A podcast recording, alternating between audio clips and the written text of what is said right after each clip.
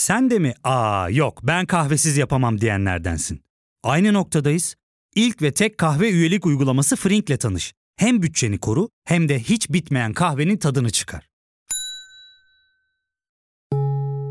Yakınlarından terapinin onlara ne kadar iyi geldiğini dinlesen de kendin için bir şeylere başlamak zor geliyor olabilir. Ya da sevdiklerine yardım etmeye istekliyken kendi ihtiyaçlarını görebilmek.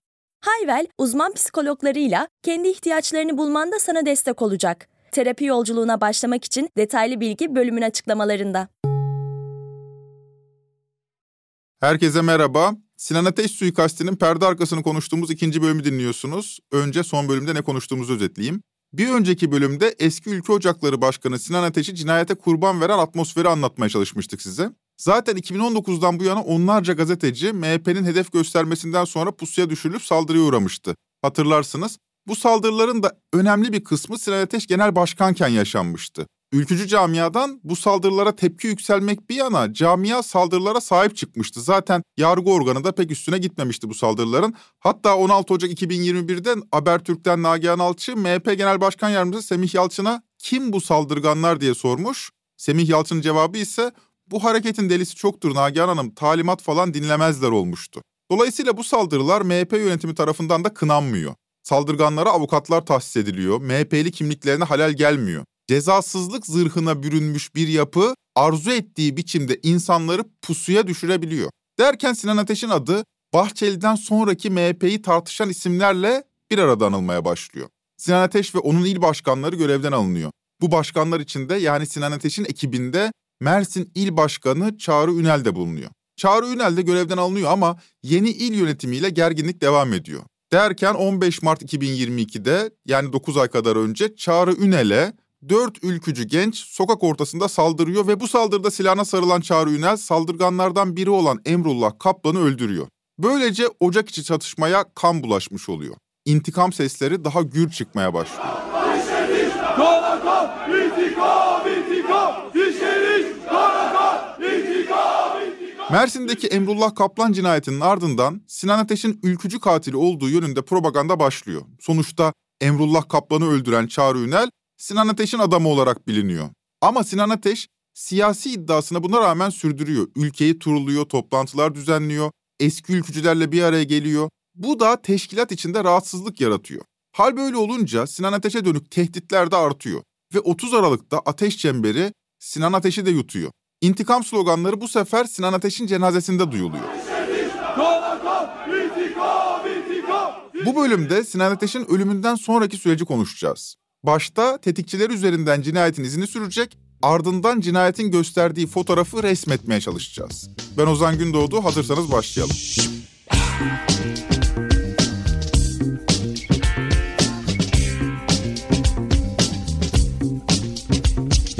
Sinan Ateş'in 30 Aralık'ta öldürülmesinin ardından bir hafta geride kaldı. Cinayeti aydınlatmak için gerekli deliller hala elimizde değil. Dahası kamu yönetiminin de ağzını bıçak açmıyor. Ne iktidar partisi AKP ne de ortağı MHP konuya ilişkin şeffaf bir süreç yürütmüyor. Fakat ortaya dökülenler kolay kolay cevaplanabilecek türden de değil. Önce tetikçilerden başlayalım. Ülkücü Sinan Ateş'in tetikçileri bir motosiklet üzerindeki iki kişiydi. Bu isimler gazeteci Alican Uludağ'ın ulaştığı iddialara göre Eray Özyağcı ve Doğukan Çepti. Bu iki ismi daha önce 2013'te yaşanan Hasan Ferit Gedik suikastinde de duymuştuk. Yani sabıkalı ve kaçak iki isim.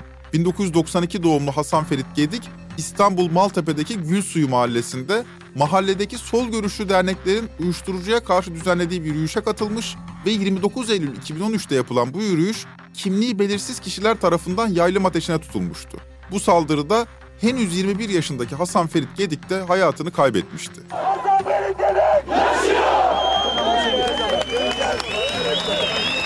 Valilik izin verdi. Cenaze gül suyuna götürüldü. Hasan Ferit Gedik bugün toprağa verildi. Hasan Ferit Gedik'in katilleri ve azmettiricileri hemen her türlü suça karışmış, taşeron olarak da kullanılan gül suyu çetesiydi. Maltepe İlçe Emniyet Müdürlüğü de çete hakkında zaten Mayıs ayında bir rapor hazırlamış. Bu raporda çetenin üyelerinin adı da anılmıştı. Üyelerden biri Doğukan Çep'ti. Yani Sinan Ateş'in iki tetikçisinden biri. Doğukan Çep cinayetin ardından gözaltına alındı ve tutuklandı çete üyeliğinden yargılandı ve tutuksuz yargılanmak üzere 2015'te serbest bırakıldı. Daha sonra cezası kesinleşti ve kaçak duruma düştü. Sinan Ateş'in öldürüldüğü tarihlerde de kaçak durumdaydı. Yani Hasan Ferit Gedik'in cinayetinden aranıyordu.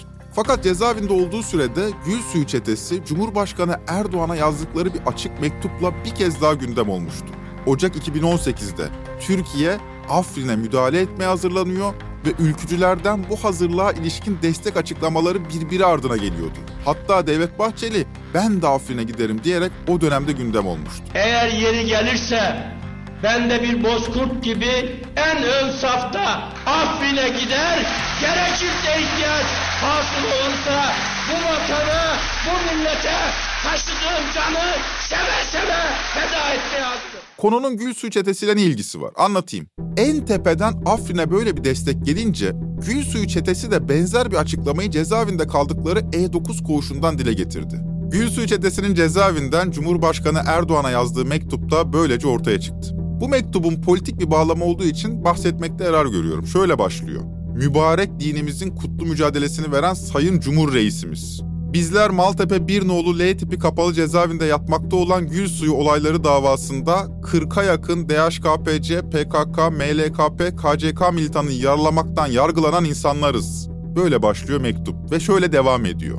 Sayın devlet büyüğümüz ve başkomutanımız. Sizin de cezaevlerinde emirlerinizi bekleyen, ak değil ama kara da olmayan, şehadet şerbetine susamış bir emriniz ile Afrin'de ve tüm hain yuvalarında savaşmaya hazır olan neferlerinizin olduğunu bilmenizi isteriz. Bir emrinizi bekliyoruz. Şimdi bir kere vakanın bir adını koyalım. Dünyanın neresinde suç çeteleri milliyetçilik kılıfına bu kadar kolay bürünebilir? Hangi devlet suç çetelerinin milliyetçi bir kılıfa bürünmesine izin verir? Milliyetçilik bu çeteler için neden bu kadar kolay sahiplenilecek bir ideolojidir? Sorular uzar gider ama hakikati söyleyelim. Doğukan Çep'in de aralarında olduğu Gül Suyu çetesinin organik ilişkisi tespit edilememiş olsa da politik olarak bu mektuptan da anlıyoruz ki MHP'ye yakın mensupları bulunuyor. Bu çetenin asıl faaliyeti uyuşturucu ticareti bu arada. Zaten Hasan Ferit Gedik cinayeti de uyuşturucuya karşı bir yürüyüşe dönük bir saldırı sonucu yaşanmıştı. Gül Suyu çetesinin Sinan Ateş'le doğrudan bir usumeti de bulunmuyordu. Dolayısıyla cinayetin aydınlanması için azmettiricilerin de araştırılması gerekiyordu. Yani tetikçiler yetmez. Gül Suyu çetesi de daha doğru ifadeyle çete üyeleri Doğukan Çep ve Eray Özyağcı taşerondu. Peki ya azmettiriciler?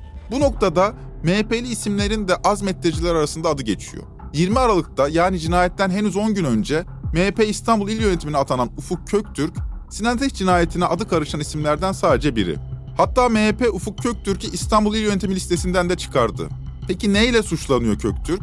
Bilmiyoruz ama Ufuk Köktürk'ün cinayetten önce tetikçilere 97 bin TL para gönderdiği ve bu yüzden gözaltına alındığı söyleniyor. İddia sahiplerinden biri daha önce de yine ülkücü çevrelerin saldırısına uğrayan, kendisi de eski bir ülkücü olan gazeteci Yavuz Selim Demirağ. Yavuz Selim Bey KRT'de Yavuz Oğan'ın programında 2 Ocak'ta dile getiriyor konuyu. Dinleyelim. Şimdi Ufuk Köktürk niçin gözaltında? Ufuk Köktürk'e eşinin hesabından zanlılara 97 bin TL'lik bir havale var. Bu arada Ülke Ocakları yöneticisi Ufuk Köktürk ile tetikçi Doğukan Çep'in bir arada görüldüğü fotoğraflar da ortaya saçıldı. Dahası bu kişi yani Ufuk Köktürk'ün kendisi de 2013'te bir lise kavgasında işlenen bir cinayetten hapis yatıyor. Lise çıkışında Ülke Ocakları üyesi gençlerin karıştığı kavgada 16 yaşındaki Kahraman Kaya öldürülüyor. Ufuk Köktürk bu olayın üzerine hapis yatıyor ve cezasını yattıktan sonra çıkıyor. Cezaevinden çıktıktan sonra da Çekmeköy Ülke Ocakları'nın başına geçiyor.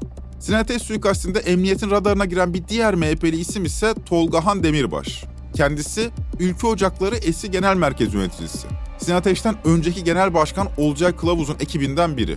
Peki ne yaptığı söyleniyor bu kişinin?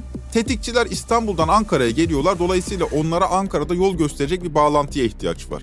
İşte Tolgahan Demirbaş'ın Ankara'da tetikçilere yardımcı olduğu söyleniyor. Ancak Tolgahan Demirbaş'ın bu cinayetteki önemi tetikçilere yardımcı olduğu iddiasından çok cinayetten sonra saklandığı adres. Çünkü çok tuhaf. İddialara göre Tolgahan Demirbaş, Sinan Ateş'ten önceki Ülke Ocakları Genel Başkanı ve bugün de MHP'nin Mersin Milletvekili olan Olcay Kılavuz'un evinde saklanıyor. Yeni Çağ yazarı Yavuz Selim Demirağ iddiayı şöyle dile getiriyor. İstihbarat birimleri, polisler evin etrafını sarıyorlar. Evin sahibi milletvekili kimliğini gösteriyor. Ben milletvekiliyim, benim dokunulmazlığım var. Giremezsiniz bu eve diyor ama polisler takip ettiklerini ve içeride olduğunu bildiklerini söylüyorlar. Bu noktada olay MHP'nin tepe yönetimine sıçramış oluyor. Böylece cinayetin haber değeri daha da artıyor. Olay basit bir çete kavgasından çıkarak bir siyasi partinin dokunulmazlık sahibi bir vekiline kadar uzanıyor. Peki Tolgahan Demirbaş Olcay Kılavuz'un evinden gözaltına alınıyor da sonra ne oluyor? Tutuklanıyor mu? Alican Uludağ'ın 3 Ocak'ta yayınladığı habere göre Tolgahan Demirbaş gözaltına alınıyor ama savcılık kararıyla ifadesi alınmadan serbest bırakılıyor. Tabii tüm bunlar yaşanırken herkesin gözü İçişleri Bakanı Süleyman Soylu'yu arıyor. Bildiğiniz gibi MHP'ye çok yakın bir İçişleri Bakanı Süleyman Soylu. Devlet Bahçeli'nin her fırsatta kolladığı bir bakan. İkazen diyorum ki hiç kimse Türkiye Cumhuriyeti İçişleri Bakanı'nın boynuna tasma geçiremeyecek. Buna da hiçbir alçağın gücü ve nefesi yetmeyecek. Dolayısıyla ortaya bir başka şaibeli durum çıkıyor. İçişleri Bakanı'nın MHP'ye izaha muhtaç biçimde yakın olması, hatta güvenlik personeli içinde ülke ocakları kökenli çok sayıda kişinin yer alması. İnternet alemi Olcay Kılavuz'la birlikte Bozkurt işareti yapan özel harekat polislerinin fotoğraflarıyla dolu. Soruşturmayı ilerletecek olan polis, görevini MHP'ye son derece yakın bir İçişleri Bakanı'nın sorumluluğunda yürütüyor. Ve güvenlik bürokrasisi içinde de bu durumdan rahatsız olan çevrelerin de olduğu biliniyor. Yani bu noktada belli hizipleşmelerin yaşanmasına uygun bir iklim var diyebiliriz. E bu durumda soruşturmanın akıbetine ilişkin güven vermeyen bir sonuç doğuruyor. Soruşturmanın akameti de bu hizipleşmenin rekabetine bağlı anlaşılan. Yani emniyet teşkilatı içinde MHP'nin bu kadar güçlü olması ve dolayısıyla Süleyman Soylu ile yıldızı barışmayan bir hizbin ortaya çıkması soruşturmadan bir sonuç çıkmamasının muhtemel nedenlerinden biri. Şimdi burada bölüme ufak bir ara verelim. Aranın ardından konuya kaldığımız yerden Süleyman Soylu ile devam edeceğiz. Ya fark ettin mi? Biz en çok kahveye para harcıyoruz. Yok abi, bundan sonra günde bir. Aa, sen Frink kullanmıyor musun? Nasıl yani? Yani kahvenden kısmına gerek yok. Frink'e üye olursan aylık sadece 1200 TL'ye istediğin çeşit kahveyi istediğin kadar içebilirsin. Günlük 40 TL'ye sınırsız kahve mi yani? Çok iyiymiş. Aynen. Hatta şu anda 200 TL'lik bir indirim kodu da var. E hadi hemen indirip üye ol da bu fırsatı kaçırma. Terapiye başlamak, içinden çıkamadığın döngüleri kırmak, bazı yanlış bulduğun kararlarını değiştirmek ve kendinle beraber daha huzurlu bir yaşam inşa etmek için atabileceğin en değerli adımlardan biri. Hayvel ile yoğun yaşam tempona uyum sağlayarak online terapi seanslarını takvimine göre ayarlayabilirsin. Bini aşkın uzmandan sana en uygun terapisti seçebilir, PodB10 koduyla indirimden yararlanabilirsin. Detaylı bilgi açıklamalardaki bağlantıda. Şimdi aradan önce Süleyman Soylu'nun MHP için devlet içerisinde tuttuğu konumdan söz etmeye başlamıştık. Bu tartışmada olayın bir siyasi partinin pis işlerinden çıktığı ve devletle temas kurduğu koridorda bu nedenle Süleyman Soylu oluyor. Sonuçta tüm operasyonlardan haberi olan ya da olması beklenen bir kişi İçişleri Bakanı. Üstelik saldırının tetikçileri de henüz yakalanmış değil. Öyle ya da böyle bir başarısızlık da var yani ortada. Alt tarafı bir tetikçi, fotoğrafı var. Cinayeti işlediği yer belli, saat belli fakat bir haftadır yakalanamıyor. Bugünkü gazetelere bir haber sızdırıldı. Doğruluğu veya yanlışlığı teyide çok muhtaç. O yüzden şüpheyle yaklaşmak lazım ama sorun haberin doğruluğu veya yanlışlığı değil. Mesele bu haberin bize gösterdiği fotoğraf ama önce lütfen habere bakalım. İddiaya göre tetikçilerden biri suikastin ardından Suriye topraklarında TSK denetiminde bulunan Türkmen Dağı bölgesine kaçırılmıştı. Düşünün Ankara'da güpe gündüz bir politik cinayetin failisiniz, cinayeti işliyorsunuz, bir hafta geçmeden Türkiye'nin sınırını bile geçebiliyorsunuz. Bu eğer gerçekse çok daha başka bir gündem ortaya çıkıyor. İddiayı gazeteci Fatih Portakal da kendi YouTube hesabından paylaşmış. Şimdi bir başka önemli detay EE bir kişinin de ki bu kişi de yine önemli isimlerden bir tanesi iki kişinin Suriye'ye kaçtığı iddia ediliyor. Suriye'ye kaçtığı iddia ediliyor. Suriye'de biliyorsun bir tampon bölge var. Türkiye'nin koruması altında. Bu iddia doğru mudur değil midir? Eğer bu insanlar kaçacak olursa bu cinayet çözülemez. Mümkün değil çözülmesi. Şimdi haberin doğruluğunu ve yanlışlığını bir kenara koyuyorum. İçişleri Bakanı Süleyman Soylu'nun MHP ile ilişkilerinin diğer bakanlara kıyasla çok daha yakın olması bu cinayetin bize gösterdiği en ilginç fotoğraflardan biri. Çünkü bu Türkmen Dağı dedikoduları boşuna çıkmıyor. Hatırlayın Devlet Bahçeli'nin çağrısını. Eğer yeri gelirse ben de bir bozkurt gibi en ön safta Afrin'e gider. Şimdi niye özel bir önemi var bu durumun? İddia şu. Özel harekat içinde MHP'ye yakın personelin yoğunluğu fazla. Suriye bölgesinde görev yapan personeller de yoğun olarak bu çevre içinden görevlendiriliyor. Hal böyle olunca bu tetikçi Türkmen Dağı'na kaçtı iddiası aslında büyük bir iddiaya dönüşüyor. Bu nedenle 5-10 kez teyit etmek gerekir fakat doğruysa cinayetin resmettiği fotoğrafın kadrajı genişler. Daha geniş bir resme ulaşırız. Dönelim cinayetin ardından ortaya saçılanlara. Sizlere cinayete yardım yataklık suçunu işlediği iddia edilen Tolgan Demirbaş'ın Olcay Kılavuz'un evinden çıktığı iddiasını sunmuştum. Bu durum Süleyman Soylu'ya değdiği için objektifler Süleyman Soylu'nun üzerine çevriliyor doğal olarak. Tabii Süleyman Soylu diğer bakanlardan farklı olarak sürekli polemiklerin içinde olan biri. Doğal olarak gazetecilerin de karşısına çıkan bir isim. Nitekim Süleyman Soylu 3 Ocak'ta İçişleri Bakanlığı'nın yıllık değerlendirme toplantısında basın mensuplarının karşısına çıkıyor ve Soylu'ya da bu soruluyor. Yani Tolgağan Demirbaş'ın Olcay Kılavuz'un evinden çıktığı söyleniyor. Buna ne diyeceksiniz diye soruluyor. Tolgan Demirbaş nasıl bir milletvekilinin evinde olabilirdi? Hem de cinayetten hemen sonra. Benzer bir olay yani bir suçlunun bir milletvekilinin evinden çıkma olayı 2021'de de yaşanmıştı. Şırnak'ın Cizre ilçesinde Mehmet Miraç Dinç isimli bir şahıs AKP ilçe başkanı Cihan Güven'in kardeşi Tahir Güven'i öldürmüştü. 4 Aralık'ta işlenen cinayetten tam 5 gün sonra bu kişi HDP'li milletvekili Hüseyin Kaçmaz'ın evinden çıkmıştı. O gün mecliste söz alan Süleyman Soylu'ya kulak verelim. Şu Mehmet Miraç Dinç. Peki pusu kuranı biz bu sabah nerede yakaladık?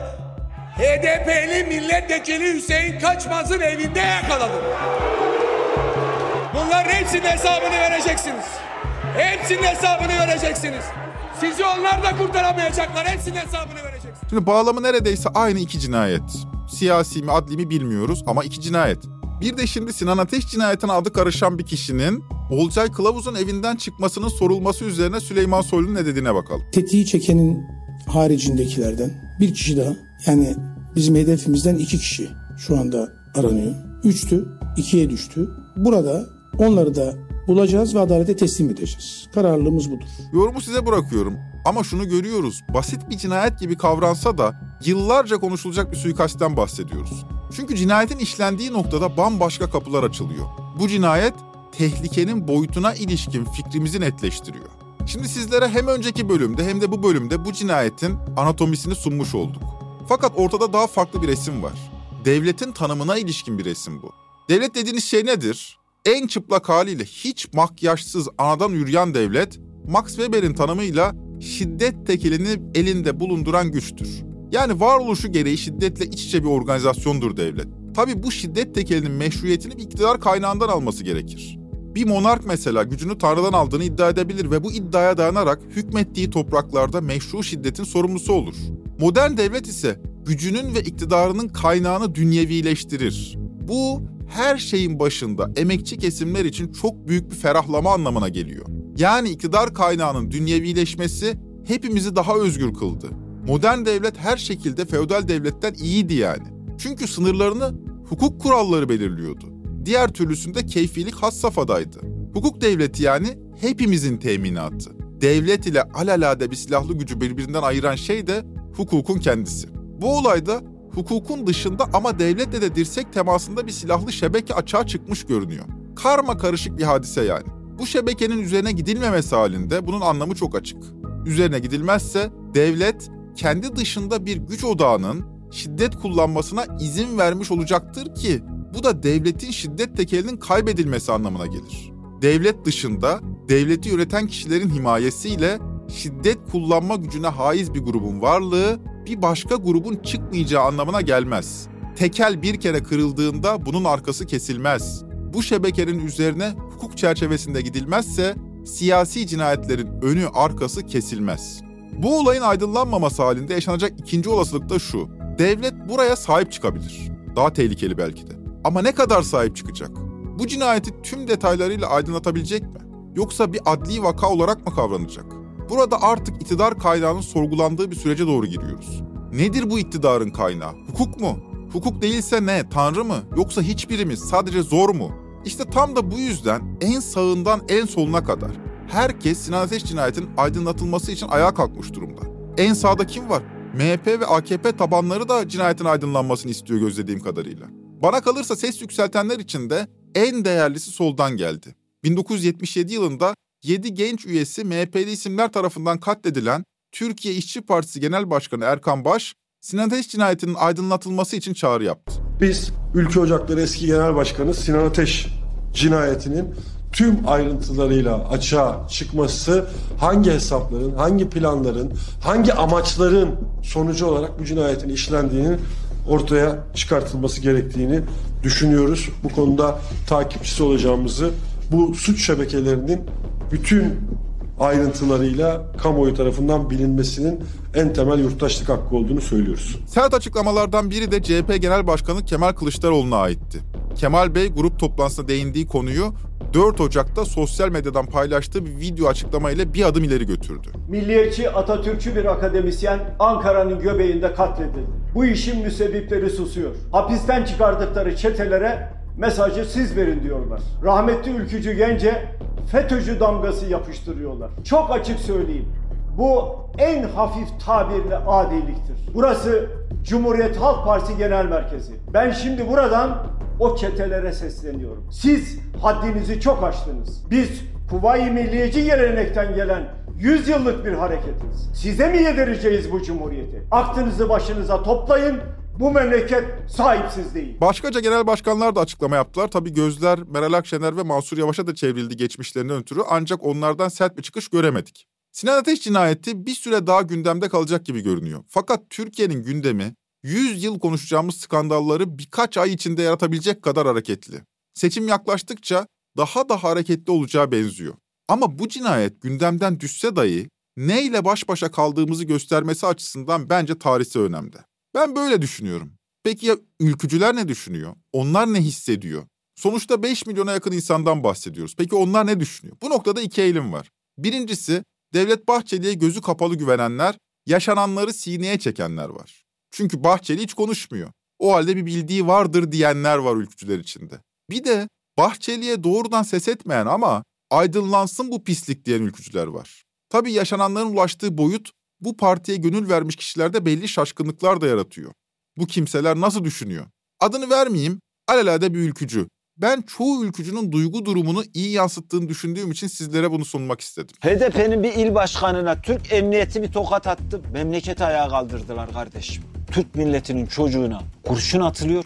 Türk milletinin evladı öldürülüyor. Herkes sessiz olsun diye talimatlar geliyor. Türk milletinin iradesini, direnme iradesini kırmayın kardeşim. Türk milletinin sorgulama iradesini kırmayın. PKK'lı sorgulayabilecek memlekette bu topraklarda tokadı o alanlara, sokaklara çıkacak edecek. Türk milleti bu sorgularını, bu dillerini sosyal medyadan ya da medyadan yapamayacak, edemeyecek. Olmaz. Niye memlekette bir tane bir pezevengin, bir rantçının, bir hırsızın, bir FETÖ'cünün, bir PKK'nın kafasına tesadüf bir mermi şimdiye kadar gelmemiş bu memlekete, bu millete inanmış, bu devlete inanmış, hayatının pratiğini de buralara adamış bir tane çocuğa, bir tane gence, bir tane aslana kurşun geliyor ve bunu normal, sessiz, sakin geçmemiz bekleniyor. Finali Cemal Engin Yurt ile yapalım. Biliyorsunuz daha önce MHP'liydi. Hatta çocukluktan bu yana MHP'li bir isim. Ordu'da fındık fiyatını eleştirince partisi MHP'den ihraç edilmişti. Şu anda Altılı Masa'daki Demokrat Parti'de genel başkan yardımcısı konumunda. Organize suç örgütü lideri Kürşat Yılmaz, Sinan Ateş hakkında ileri geri konuşunca Cemal Engin Yurt canlı yayında köpürmüş. Uzun halini arzu edenler izleyebilirler. Konuşmaya ülkücüler çok ilgi göstermiş olacak ki sosyal medyada defalarca paylaşıldı. Cemal Engin Yurt trend topik oldu. Ayıptır, günahtır ya. Bu kadar ülkücünün üzerine gelinmesin. Ölmüş bir çocuk var ortada ya. İki tane evladın babası var ortada ölmüş ya. Kemal Bizim tansiyonun çıkıyor. Ya. Biraz Ayıptır. sakin Ama ol. Yavuz nasıl sakin olayım? Bir dakika, ben Ne bir- yapacak yani? Bize ne yapacak Kürşat Yılmaz? Ne, Ne yapabilir? en fazla Onun ne öldürtür kadar- yani, en fazla- kurşunlatır. Bir o da bir çete bulur, o da bir tetikçi bulur, o da bir uyuşturucuya taşeron eder bize, vurdurur başka ne yapar? Ne kadar doktriner olursan ol. Siyasetin öznesi insan işte. insanla yapılıyor bu iş. Bu doktrinler insanın sınırlarıyla çerçeveleniyor. Bir cinayet. Mafya var, devlet var. E para yok mu? Para illaki var. Fakat bu bambaşka bir bölümün konusu olurdu. Bu arada bu bölümü hazırlarken bir haber düştü ajanslara. Ali Can Uludağ bu süreçte çok büyük haberlere imza attı. Bu haber de ona ait. 5 Ocak akşamı ikisi özel harekat polisi olmak üzere 4 kişi daha tutuklanmış. Özel harekat polisleri tetikçileri İstanbul'dan Ankara'ya getirmekle suçlanıyor. İddialardan yola çıkarak ortaya çıkan resmin büyüklüğünü fark ettiniz umarım. Bu süreçte ortaya çıkan haber kaynaklarının da çok temiz olmayacağını gözeterek temkinli gitmekte fayda var. Bunca biriken soru karşısında iktidar cephesi bir sinir savaşı veriyor ve susuyor. konuşulanlara ilişkin herhangi bir cevap vermiyor. Ne Bahçeli ne Erdoğan ne alelade milletvekilleri ne parti yetkilileri. Kimseden çıt çıkmıyor. İktidar medyasında böyle bir konu yokmuş gibi davranılıyor. İktidar cephesinde bu konuyla ilgili bir sessizlik var ama tam bir sessizlik de yok. Onlar da konut kampanyasıyla, memur maaşlarıyla uğraşıyor. İktidarın gündeminde bu var. Benzeri görülmemiş yıkıcılıkta bir seçim ekonomisine başlıyoruz gibi duruyor.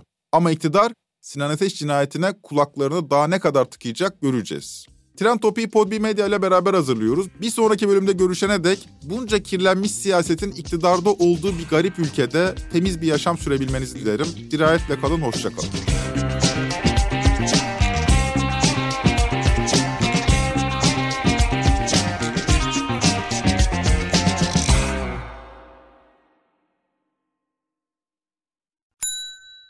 İlk ve tek kahve üyelik uygulaması Frink, 46 ildeki 500'den fazla noktada seni bekliyor.